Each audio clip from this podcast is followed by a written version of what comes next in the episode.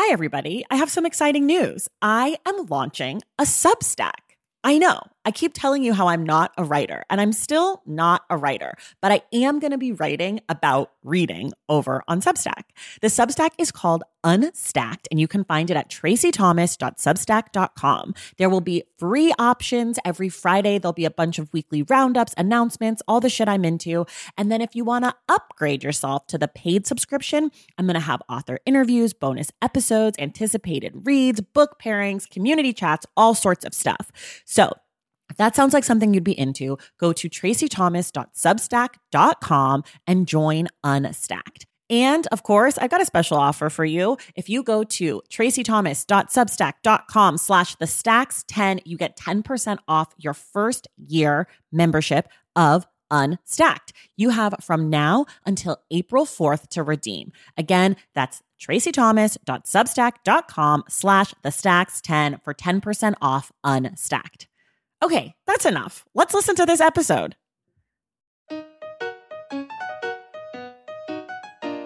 Welcome to The Stacks, a podcast about books and the people who read them. I'm your host, Tracy Thomas.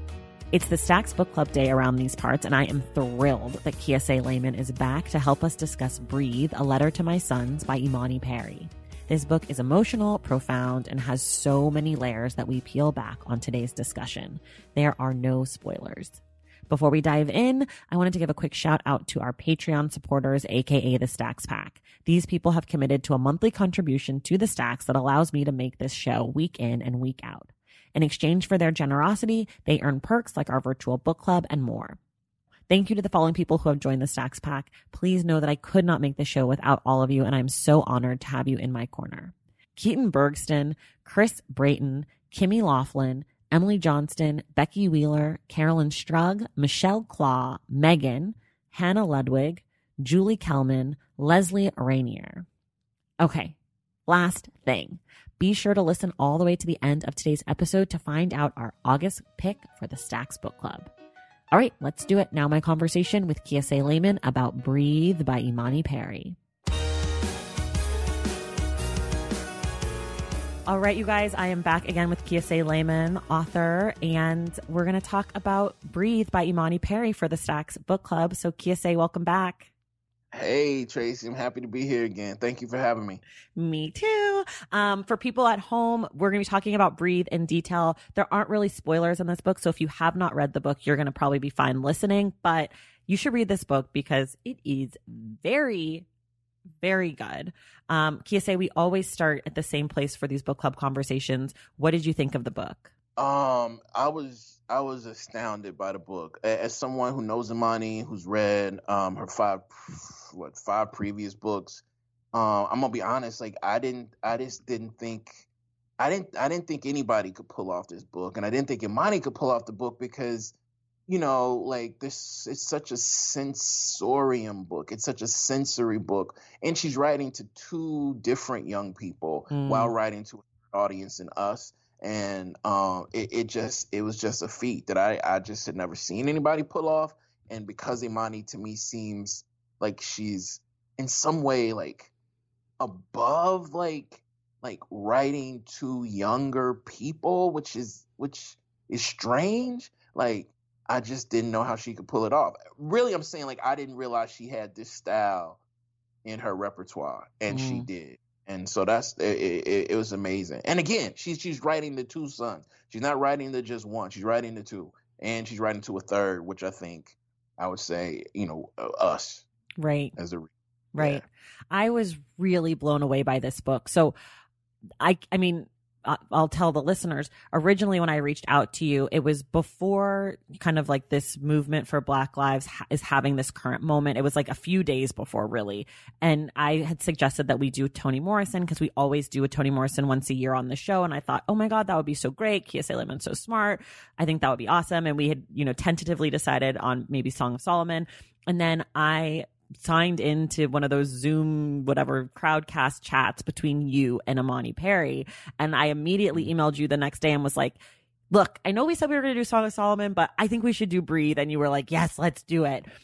But I had not read the book yet. And I've never read anything. And I never read any books by Imani Perry. I'd read some essays mm-hmm. by her and stuff, but I was familiar with her, but I hadn't read her work. And I was blown away by this book. I just thought it was such a surprise for me how good it was. And I'm often shocked when books are so moving and powerful that they don't receive the attention that I think that they should, especially as someone who's like in the book world, right? Like I understand if it's not a New York Times bestseller, you know, I understand if it's not competing with like Where the Crawdads Sing, right? Like I get that. Right. But like in the book space, I'm shocked that like I never heard from her publicist. I never like, no, there was no push and this book just came out. And so I kind of was like, maybe it's not that good, or maybe like, you know, and then I read it and I'm like in the bathtub yelling to my husband, like, listen to this sentence, listen to this sentence.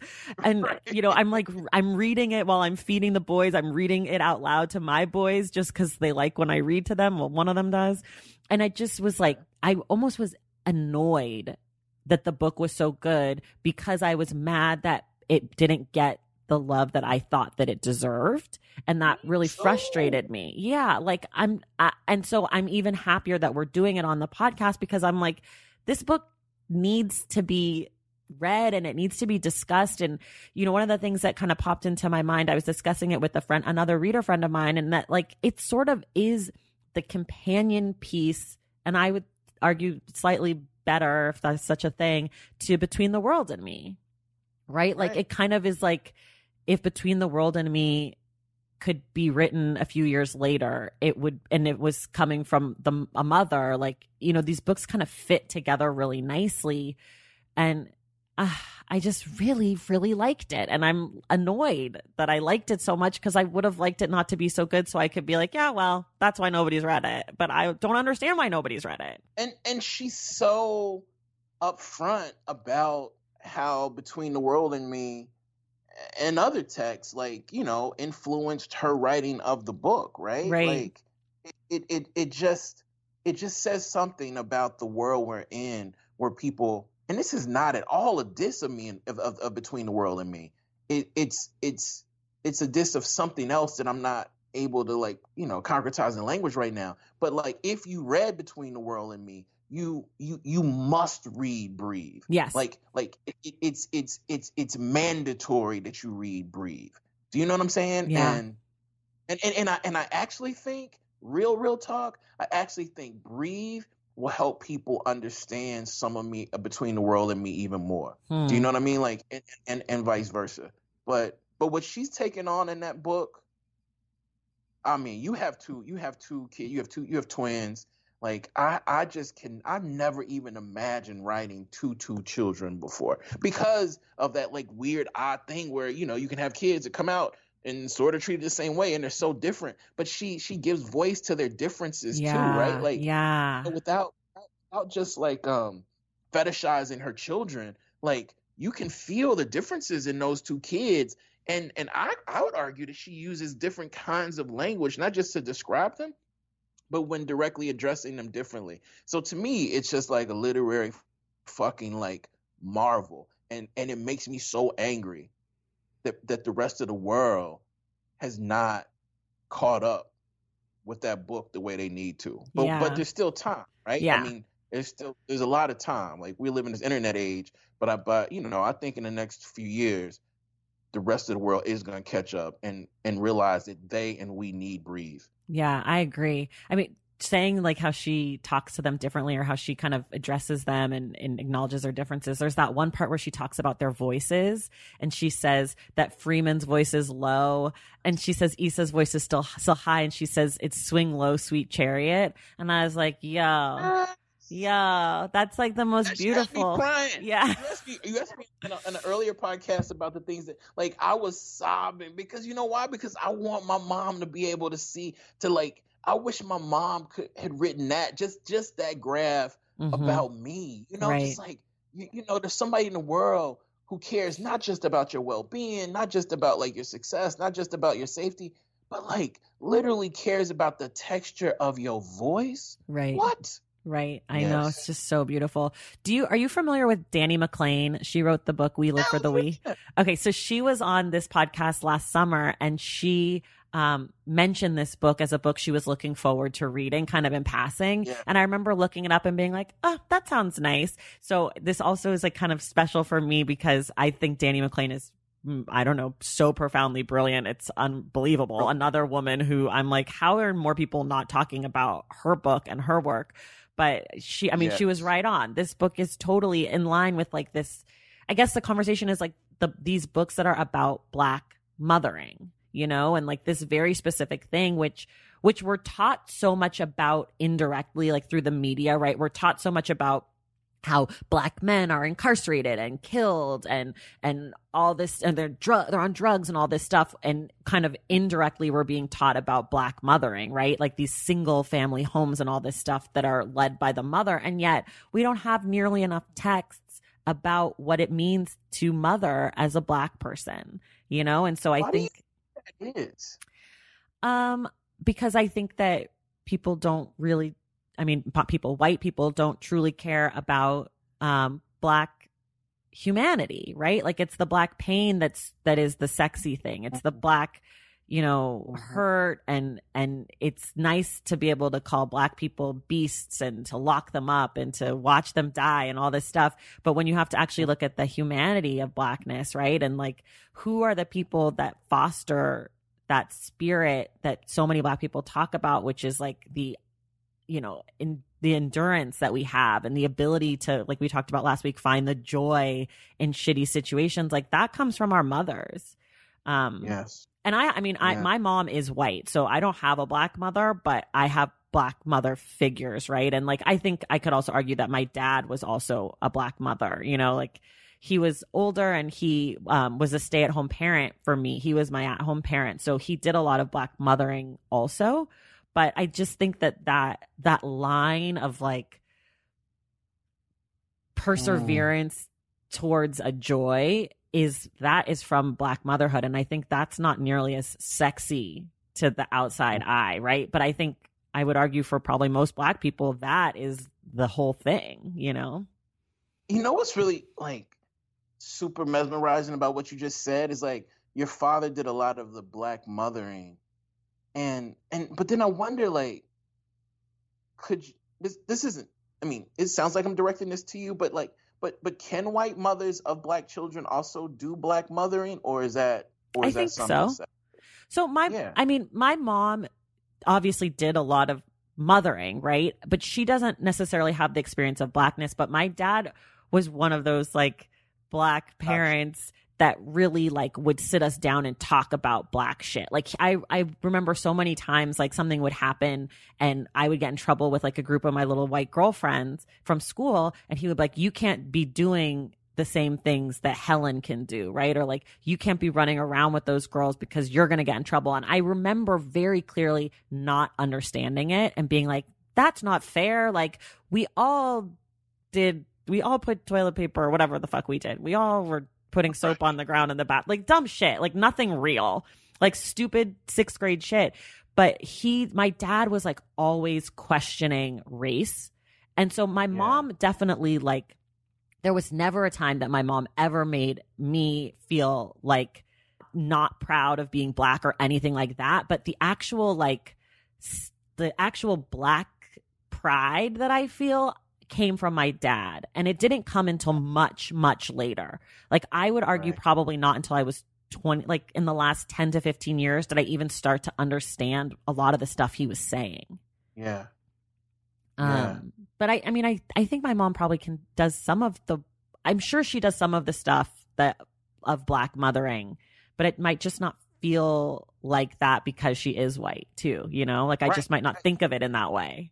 Yeah, thank you for even. I, I always wanted to ask that question, not just not of you, but just of, of people. But I was always scared too. But and and and and, and when I, and what Imani does in Breathe is just like she makes something we know is expansive, right? Like Black mothering, though it is always disciplined and ignored, and you know, just held to a standard that it shouldn't be held to. She somehow like. makes makes makes mothering like and parenting like much more expansive than I ever imagined. Like there's this line in that book where she says you are second generation integrators. Mm. Like, as a child or as a human or as a grown-ass man now, like, I I just needed to hear that. Mm-hmm. Not just from a mother, but but from anyone who loved me, right? There's a directive in that sentence, right? Like, you are second-generation integrators. Like, you you know, you're wondering who you are, you're wondering how you feel, you're into this, you're into that. Let me tell you one thing you are, right? I don't know. And, and, and there's so many sentences in there that are, are so declarative and cradling, but mm-hmm. I think sometimes when we think about mothering, we only think about the cradling.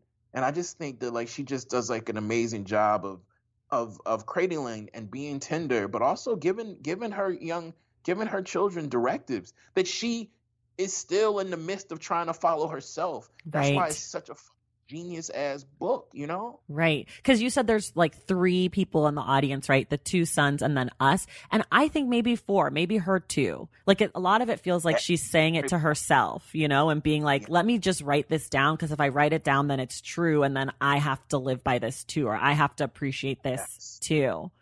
The other thing that I think is great that it that it's you that I get to talk to about with this book, uh, talk about this book with is because your book is also a letter to a family member, right? Like your letter, your book also is in conversation with Breathe because it is the letter from the son to the mother. And I'm just, right. I mean, and, and then there are lots of books, like we mentioned Between the World and Me, The Fire Next Time, like these books that are in this tradition of writing about life and in all these cases, Black life yep. to a family member. What, I mean, can you speak to that at all? Why that's important? Why that is a tradition that we, that we have, that we see? Yeah. You know, I mean, I mean, I think there's a lot of reasons, but I, I just think the epistolary form for Black folks is, is, is, is so important, partially because white publishing has dictated that when we, when we do speak or when we do talk, you know, from slave narratives on, like, the directive was like, we are talking to a white public with the intent of hoping this white public can see their humanity a little bit more and then grant us more humanity. So mm. I think when we see texts that like even gesture toward not doing that, right? Like gesture toward like internality of Black life, gesture toward like that intimacy that we know exists between us. I, I, I mean, I'm I'm seduced by that shit. You know what I mean? Um, but it can be done really poorly. Like another thing right. is like to say, there are lots of these like epistolary books out there, like Dear Brother, Dear Son, Dear blah blah right, blah, that right. are not books, right? Like it, it's it's a it, you know it it's it's a it's a device. Like there's no specificity to the to the nephew or the niece or the son or blah blah right. blah. But Imani is not doing that shit. Like that's what's so incredible. Like if if one does read her five previous books, it's just like and and they span. Like you know she's she's. She's writing history. She's writing um, gender theory. She's writing hip hop, like um, um, culture and craft books. Um, you know, she's writing like biographies. Right. And I just think when I read this book, I was like, oh shit, she had to write all of that to be able to do this. Hmm. Do you know what I mean? So right. like, I, what I feel is that I'm not at all saying Imani was wasn't writing to us in those other books. I think she was, but I think that this book demands an intimacy, and what we see is that you can get that intimacy and not lose any rigor. You know what I'm saying? Mm. It's a rigorous, lush, loving book yeah. to me. Yeah. So like she's like one page she's talking about fucking Fortnite, and then she's talking about Emerson, and then she's talking about Tony K. Bambaba. You know what I'm saying? This is the same motherfucking page. You know right. what I mean? Like like that that says speaks to some sort of intimacy one has with the person to whom they're writing. And so that's one of the reasons that I'm so seduced by the direct address um, is because Black folks, when we do talk, like we might, we, you know, we might start talking about like, you know, the wonders of azaleas. And and then we might be like, man, you know what? Speaking of Azalea, Azalea Banks, yeah. you know what I'm saying? And like go off and start talking about like, talking about Banks. How come motherfucker can't get no loan? You know what I'm saying? Yeah. Like these are conversations that all... like whole like the same like twenty second fucking space but right. it's just hard to pull off in a book right no that's so true um and she she does the weaving of all of these different like strands so beautifully. Like it's not just like that she pulls from all these places, but the writing yes. is like really pretty and like full and lush and juicy. And, you know, some of the sentences are like two words and some of the sentences are like thirty words. And like they just, and they're right next to each other. And, and the rhythm and the vibe, it just like from the start of the book, I knew exactly where I was as a reader. And a lot of the times, I think maybe because I read a lot, the beginnings of books, sometimes I, I, I can't figure out, I can't get situated, right? Like I can't find myself. And this book, I picked it up and I was like, yo, like I'm here fully.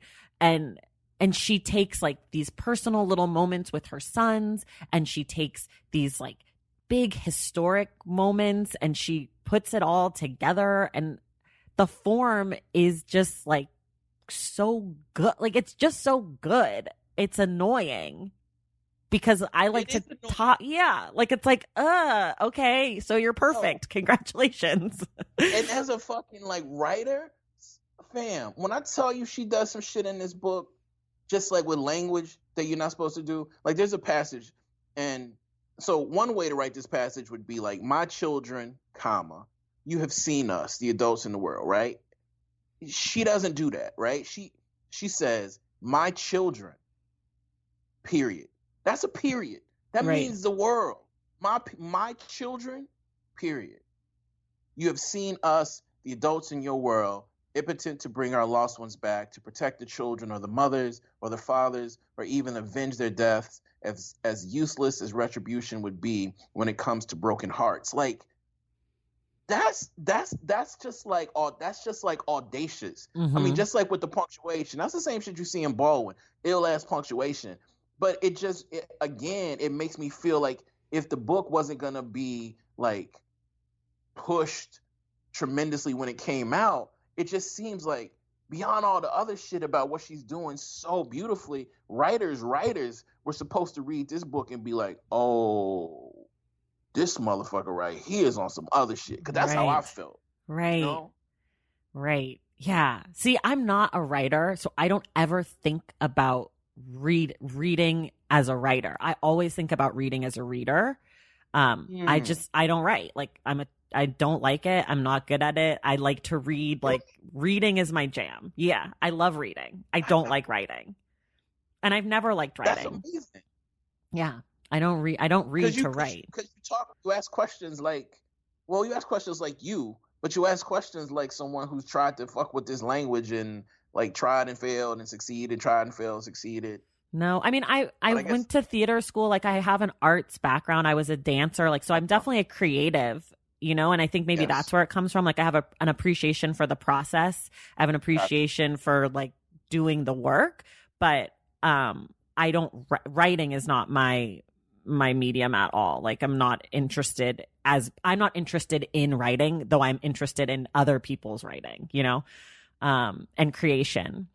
So I feel like we have to talk about this book in this moment that we read it, right? Because yeah. this book came out last fall, fall twenty nineteen. Yeah. And I read it this past week, which is, you know, everything's starting to settle around the George Floyd, Breonna Taylor. Not that people have stopped at all, but just like it's, we're starting to try to make sense of what just happened two or three weeks yeah. ago. And like, and one of the things that I found to be so jarring and reading this book is like she didn't write it this week, right? Like this, and she could have written it five years ago and it still would have been just as relevant. But you know, she's talking about injustice, and she's talking about kids getting murdered by the police, and she's talking about all of this stuff that, I mean, I, I don't know if there was a better week to pick up this book for me, and she didn't write this book with this week in mind. And so I I don't know. I always think about this when I read things that feel very topical in the moment, because obviously none of it is new, and yet still it kind of takes your breath away because it feels like she knew. I, I don't know. I don't know what the question is. She knew. I mean, and, and I'm the wrong person, right? Because because Imani Perry is is the reason I'm talking to you right now. You know what mm-hmm. I mean? Like if I don't meet and read Imani Perry, like, I don't know. I don't know. I couldn't have written. I mean, I wouldn't. I wouldn't have tried to write some of the things that I've written. But she knew. And then, like, there's that section in Breathe when she's talking about their play uncle Byron, right? Mm. And and you know, she calls me like her play cousin, Imani does, and she's my play cousin. And ultimately, like Byron dies, and she's trying to talk about like these lineages and these connections that we have that are ancestral, ancestral and and blood D, even if they're not through blood. And and I think that's so much of what some of us feel right now when we think about Breonna Taylor, when we when we think about when we when we see what happened to George Floyd. Like I I, did, I didn't know that actual human, but like that dude was my uncle. He mm-hmm. was my fucking uncle, and he was my play cousin, and he was me. You know what I'm saying? Black motherfucker out here got three or four jobs trying to make it, and then at the end of the day, getting murdered in fucking right. front of the world, and then begging for your mama, you know, or, you know, a, a, a play niece in Breonna Taylor who, you know, you worked your ass off for all day trying to save people. You trying to get that good sleep, which is hard for all people, and particularly mm-hmm. it's hard for black folks.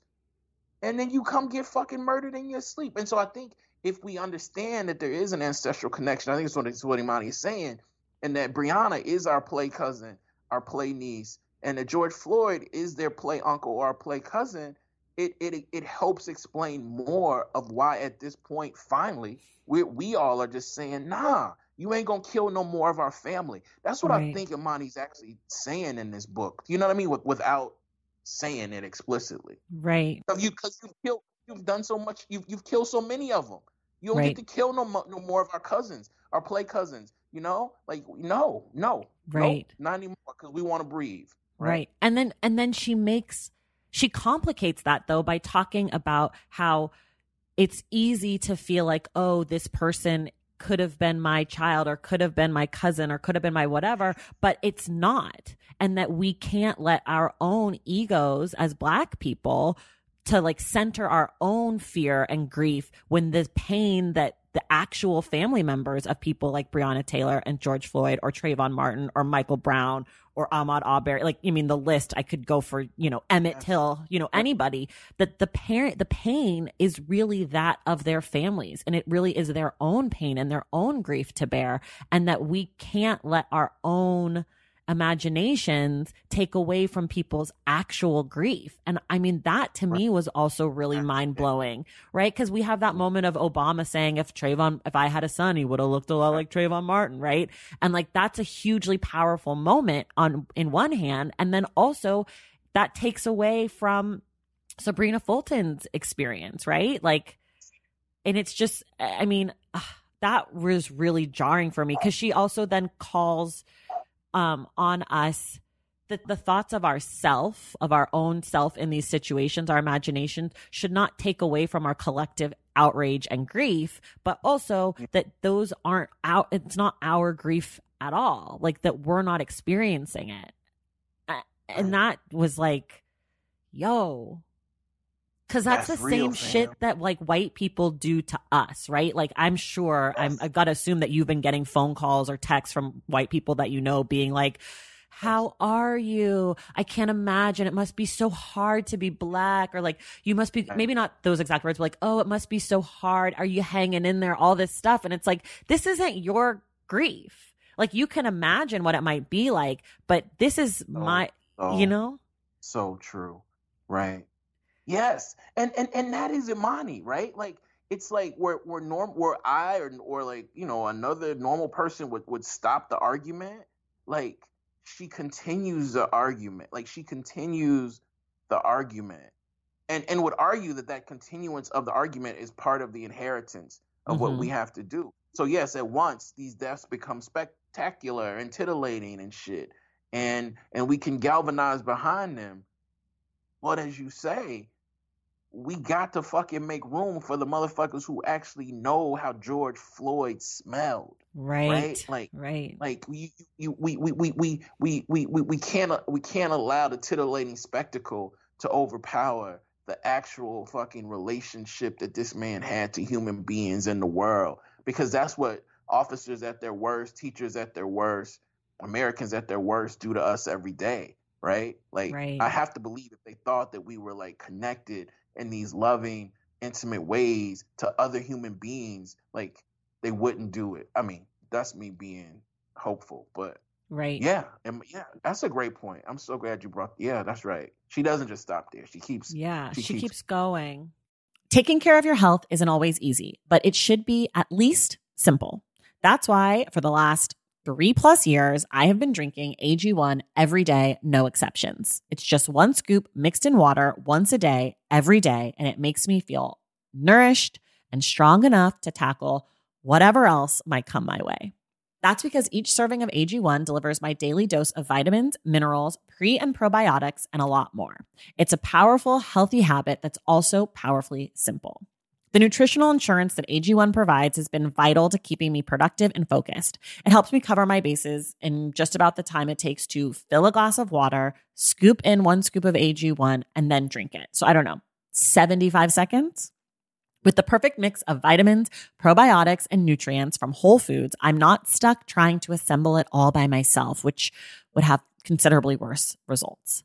A G one saves me all the time and hassle, and it has made such a difference in my overall mood and especially my gut health, among many other things. But don't take my word for it. Go ahead and try A G one. Let me know what you think.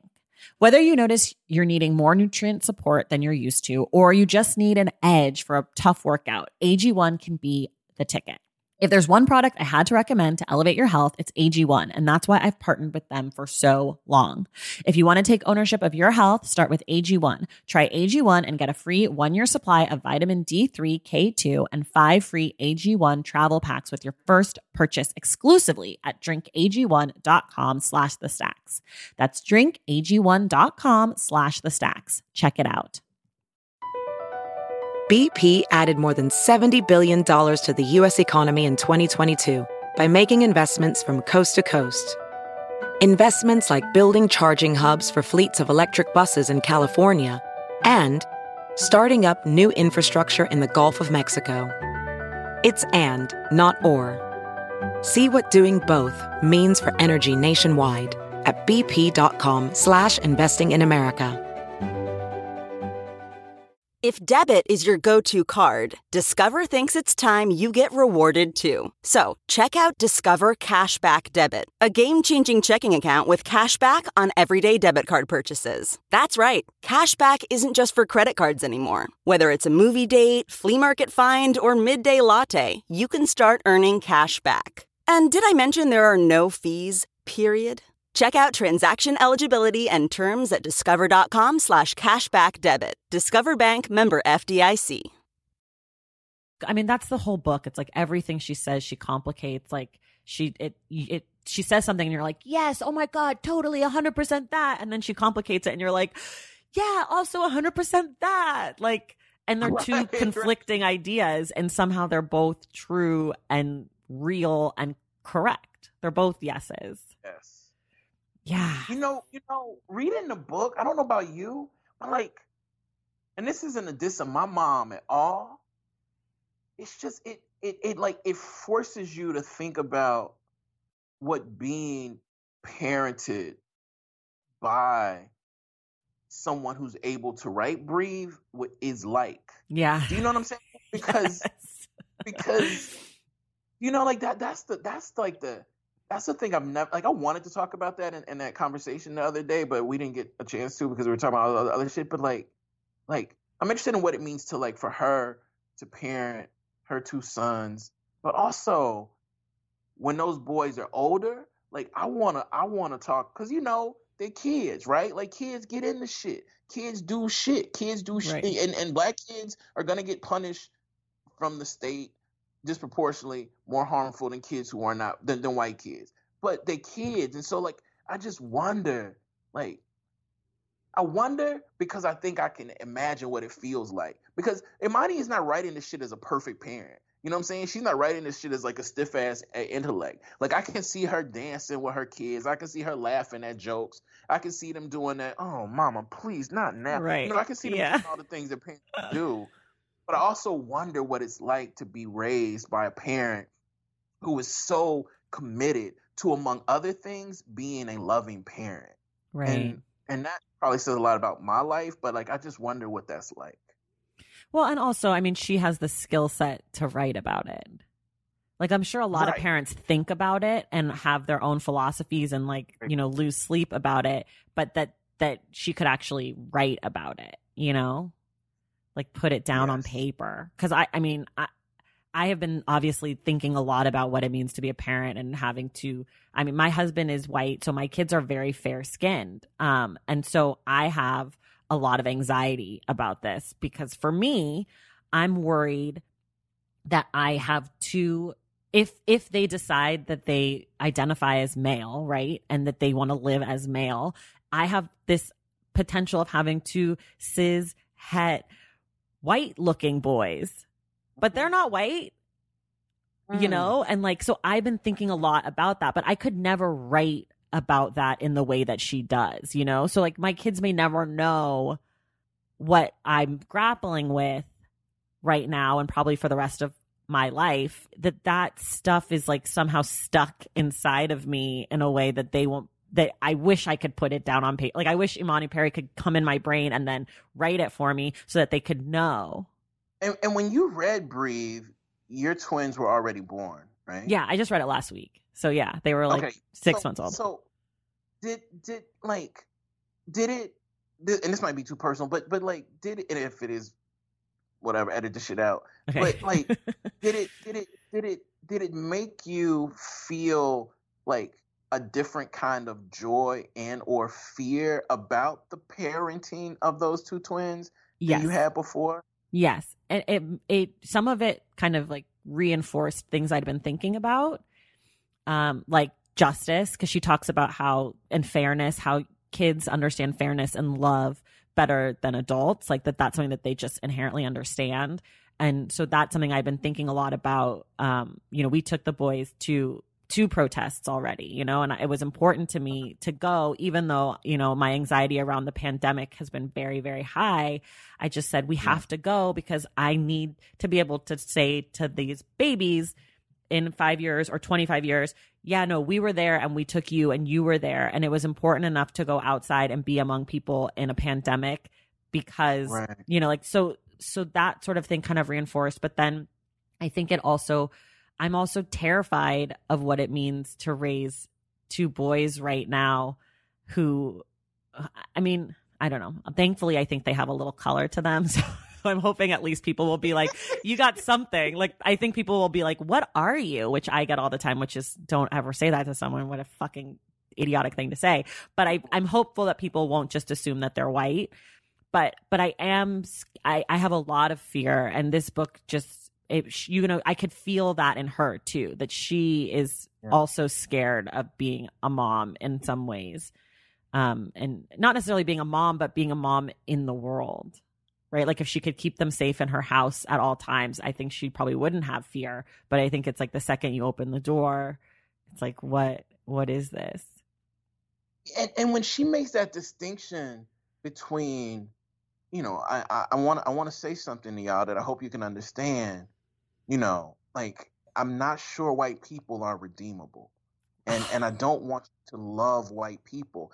But she's saying, this does not mean I don't want you to have loving relationships with particular white people. But right. as a whole, but but but and but she's like, but I'm afraid. I'm afraid of like living in a world and y'all living in a world where white people are not redeemable. And so and she does it so deftly. But like, I'm sure you can feel that in, a, in like a, a, a, a differently mm-hmm. deep way. But I felt that shit in my chest. Right. You know, like I was like, oh shit, you know, like right. because she's not saying don't fall in love with somebody white or, you know, don't have white best friends, but but but don't invest yourself in this notion of white people being what white people think they are.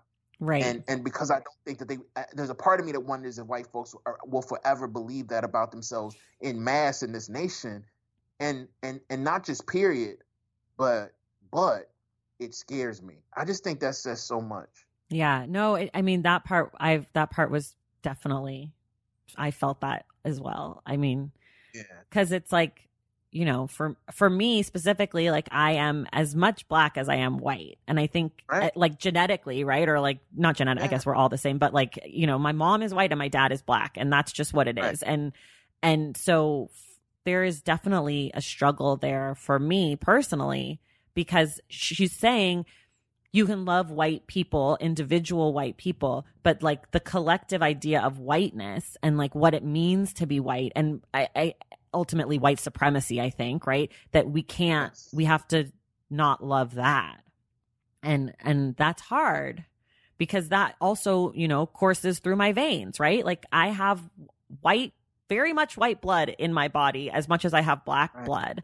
And just because, you know, other people don't see that when they see me necessarily. I mean, I think you, I, I think I look mixed, you know, like I think that I very much look like a mix of my dad and my mom, you know, like my skin, you know, all that stuff. But, but I am always like, I'll tell you this story. So someone sent an email to me or something, and and they were asking me about a book, and they wanted to know what I thought about the book as a non-white person. And I was deeply offended by that because I'm actually not non-white. And that mm. like, I didn't like mm-hmm. being defined that way. And I'd never really thought about it before, but for whatever reason, when they asked me, like, I'm just curious what non-white people, like what a non-white person would think about this book. I was like, well, first of all, fuck you. Like I, act, right. even if you see me as black or not white, I actually am white, you know, like that is a right. part of who I am. Um, right. And it's a big part of who I am, you know, right. like, right. so, right. so I definitely like took a few minutes on that section of the book because yeah, whiteness is, is been horrible and, and violent and done so many terrible things to so many black people in this country. And yet still, I grapple with what it, with that white guilt in addition to like the pride I have in being black. And I think that's going to be even more so for my sons. Yes. And, and, and when you said that, it's like, I almost forgot that, you know, there's a portion in the book where she, she says, you know, like I was raised by a Jewish father, right? right. Like, a Jewish communist father. Right. And she, and, you know, and th- this man who looks, you know, typically white, she's like, that, that's my father, you know, and he was a revolutionary, right? right. Which, which, which says, and she uses those words to talk about a bit about like who, like a, another part of not just her lineage, but the lineage of her, of her son. So I don't know. I just think like she does this incredible job of talking to these two black sons about this complicated Rav, radical revolutionary lineage that also has some Jewish communist um, underpinnings as well. Do you right. know what I mean?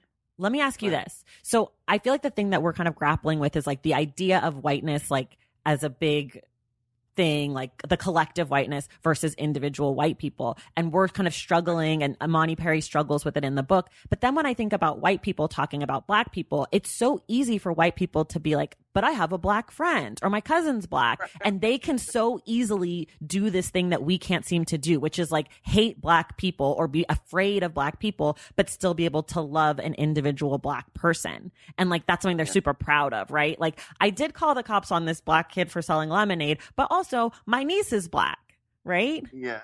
Yes. And I don't know why we can't do that.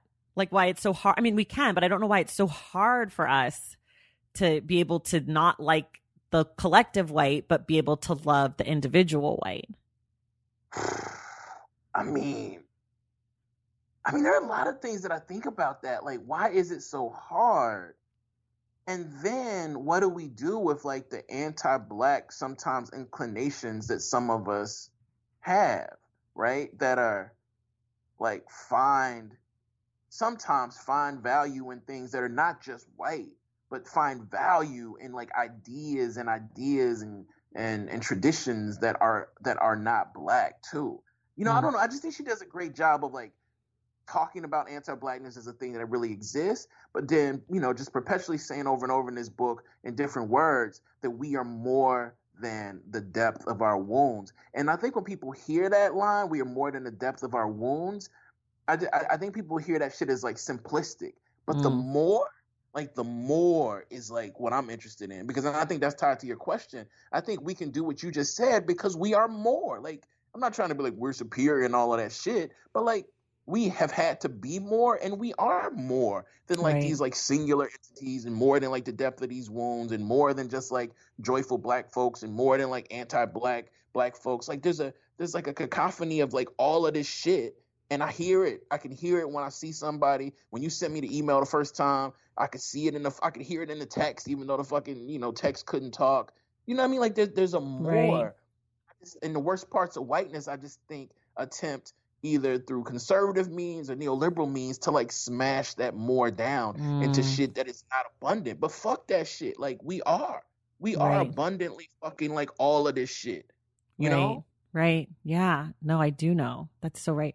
There's a podcast called um, Seen on Radio, and they have a series on whiteness, and mm-hmm. it's incredible. And it's this guy, John B. Wynn, and then he brings in, I don't know if you are familiar with Chandra Komunika, but yes. he's a, okay, so Chandra is on the podcast as kind of like, he comes in to like help John work through discovering that white people have done all these terrible things. And one of the questions that Chandra asks is, when was whiteness good? Because they talk about how whiteness was created to basically legitimize slavery. And right. I think that that's also, I think part of it for, for Black people is like, it's hard to separate what it means to be white from what it means to be white, why, why there is white. Right. Like, and so I've been thinking about, I, I listened to the podcast when it first came out a few years ago, and then I listened to it again earlier this month, just for shits and giggles, just just to be reminded about, you know, the history of race in America. And and now I can't stop thinking about when was whiteness good, you know? Damn. I mean, well, I mean, I think the converse to that question is, if we can't think about when whiteness was good, and, and I and I usually don't invest in these like origin narratives where it's like, we got to get back to our good origins. I don't care whoever says that shit. I think origins are often right messy too. But the, the converse to that question is like, can white, can't, if we can't think about when whiteness was good, and I think Baldwin would say no to this question, like, can whiteness be good? Right. I don't think I like my answer to that question, but what do you think? I feel like the answer to that question is not something that is a fun thing to think about. Um, okay. okay. I mean, I, I again, I struggle with this, you know, because I, I, I struggle with this, and also, you know, I, I think I should say it. My mom will probably get mad if I don't mention this, and my aunt, who both listen. Like, our white, our the white in my family is. They're they're Jewish immigrants from Russia, right? So like, I don't come from a line of of American whiteness, right? And I think, you know, even me having to say that is like the stupid disclaimer, because of course they benefited from being white, even if they also experienced adversity for being Jewish. But I think that part of that is like how I can feel okay at night, you know? And I don't think about the whiteness that comes from my dad's side. My dad's side is Creole, you know? So like, there is some other shit going on, uh, you know, and like, I, I know, you know, I'm not, I don't, unfortunately, I don't have like the history of my dad's family past my grandma. Like, I don't know any ancestry past that.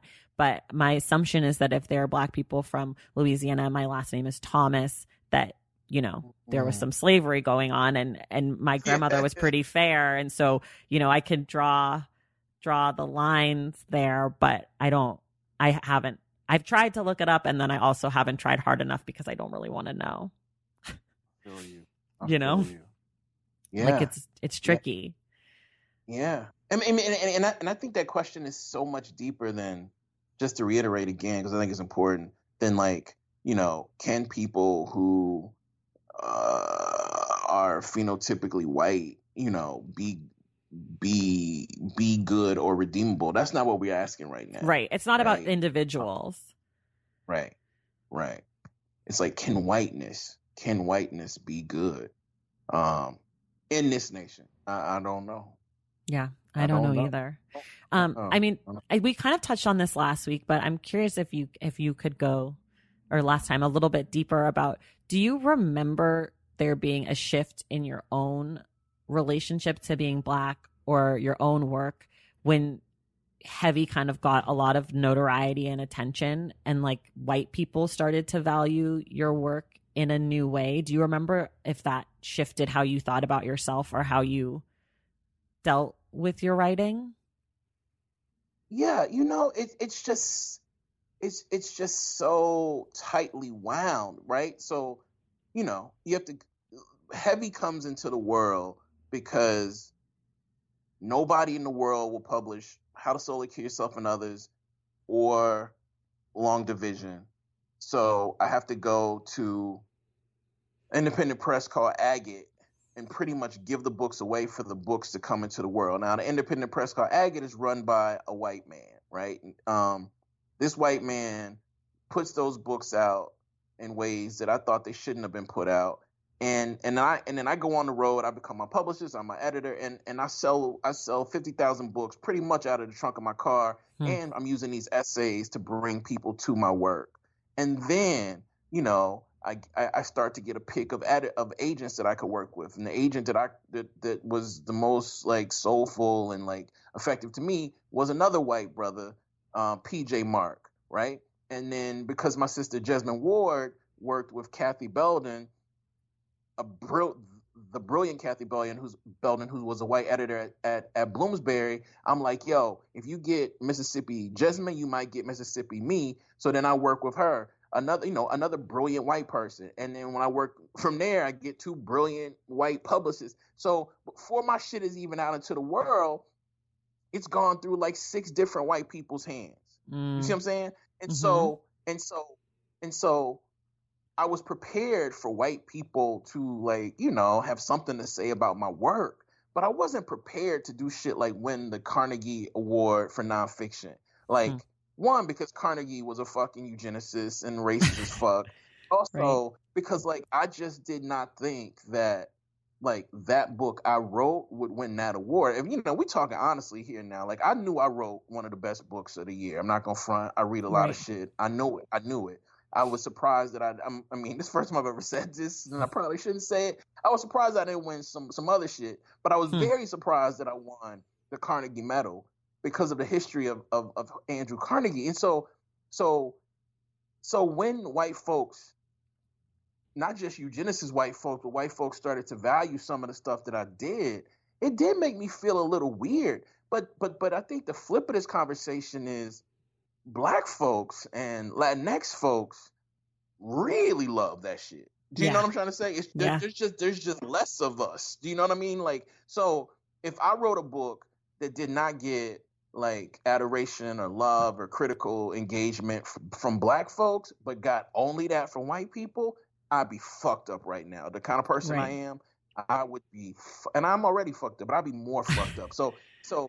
So it helped that, you know, like the white folks could see some value in it. You know, I still am wondering like what they see and blah, blah, blah, blah, blah, blah. But, you know, I know. I mean, I, I get it. You write about the body from the position of a cis, you know, het Black man. A lot of white women are going to be like, oh, you're writing about the body in ways that I feel too. You know, you know that's going to happen.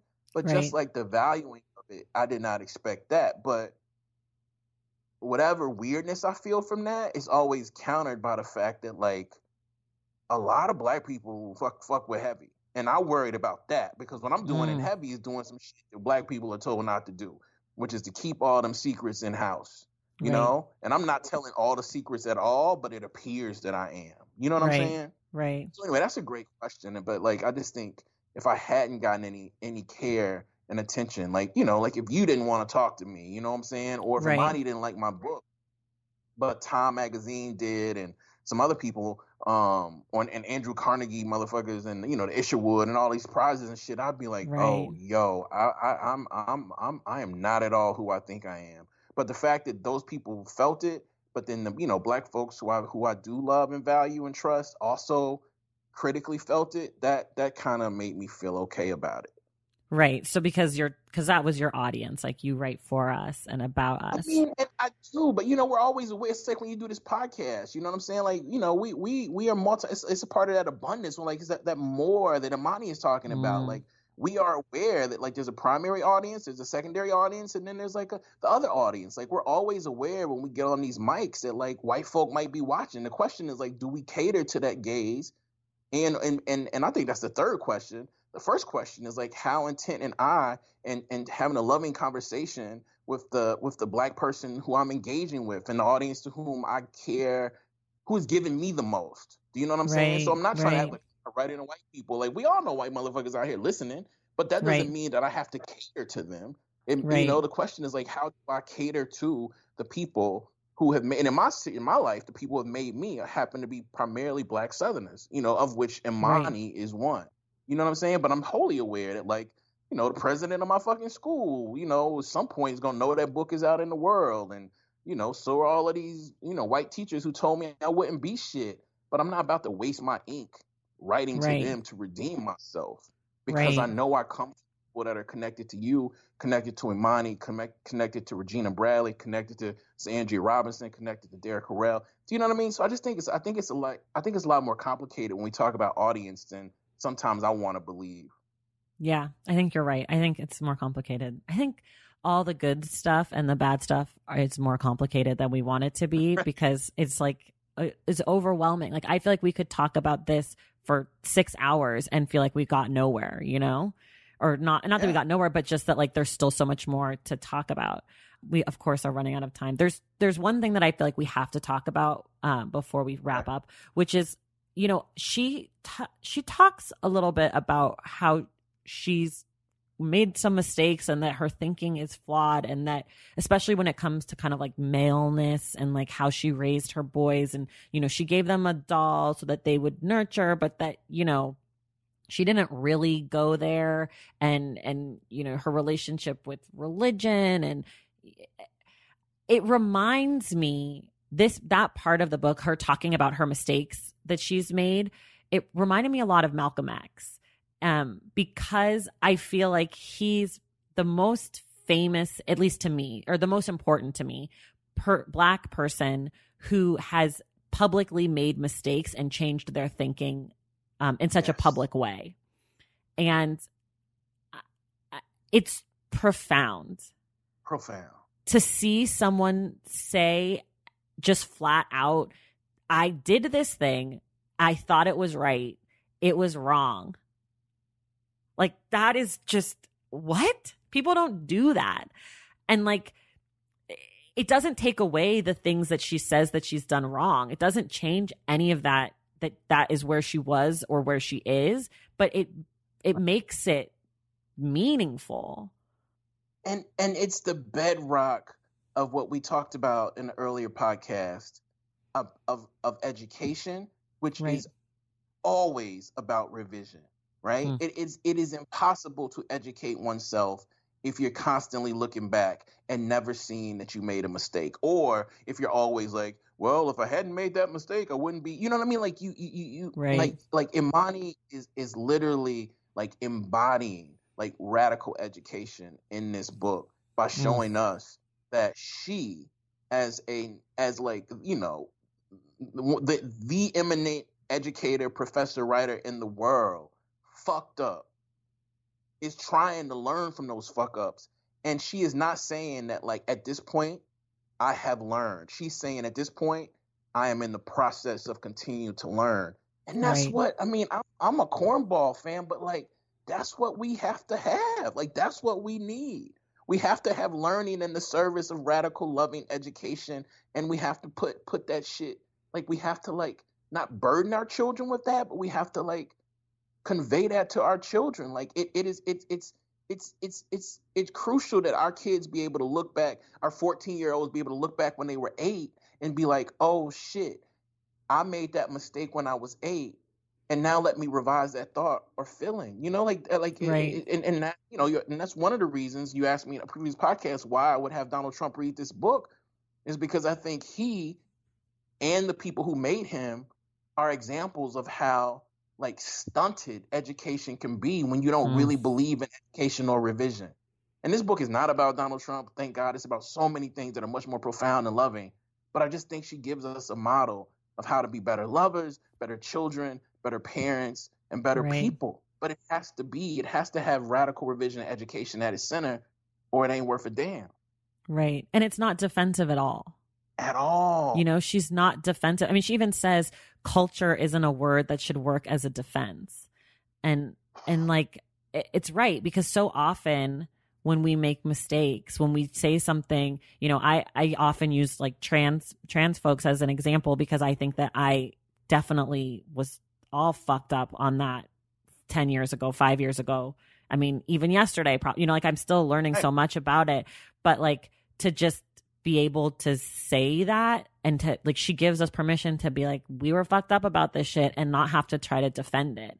Everybody knows the whole country right. was bad on trans rights five years ago. But, you know, right. I can just say I was bad on trans rights without having to, like, to blame someone else or to, you know, it, that to me is, like, really radical and revolutionary and transformative as I continue to try to learn and grow. Yeah. And I, and like for young people to see that, I mean, she mentions Jim, who worked with her father, and he likes men, and, and the, her father's basically like, yeah, do you know what a gay person is? And she's like, no. And she's like, well, people who like, like men who like other men, and some people will treat them differently, and that's wrong. And like the end, like, that's how we treat our, teach our kids. Like, right.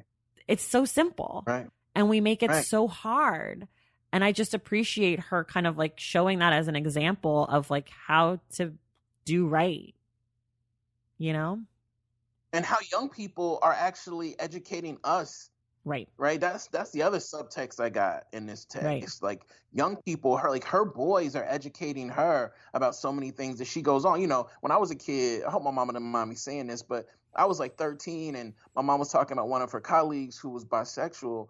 And I was just like, okay, so what? And and my mom was like, Key, that means that person's having sex with two people at the same time. And I was thirteen, right? Now, my mom, I'm my mama's child. I read a lot. I'm like, uh, mama, bisexual does not mean that. She said, Key, that is what it means. And I'm like, mama, that is not what it, you know what I mean? So like at, at, at that moment, I'm teaching my mama something, whether she heard right. it or not is, is is another question. But I just love how Imani also is is not just showing how she's a perpetual um, student of the world and student of liberation, but she's also a perpetual student of her own children who are her primary students. I, I don't know. I, right. I just love this book. I just wish every human being on earth would read it. I think we'd be in a better place. Yeah, I'm with you. Okay. The last thing we always talk about is title and cover. Um, I think there's only one cover. I don't think there's, I don't even know if it's come out in paperback at all, but it's like purple and yellow and red and kind of swirly and like arty and like really pretty and right. it's white writing. The whole title is Breathe, A Letter to My Sons. I'm just super in, into this whole book. Like I'm into the packaging, though I don't know that the packaging necessarily like lets you know what's inside of it.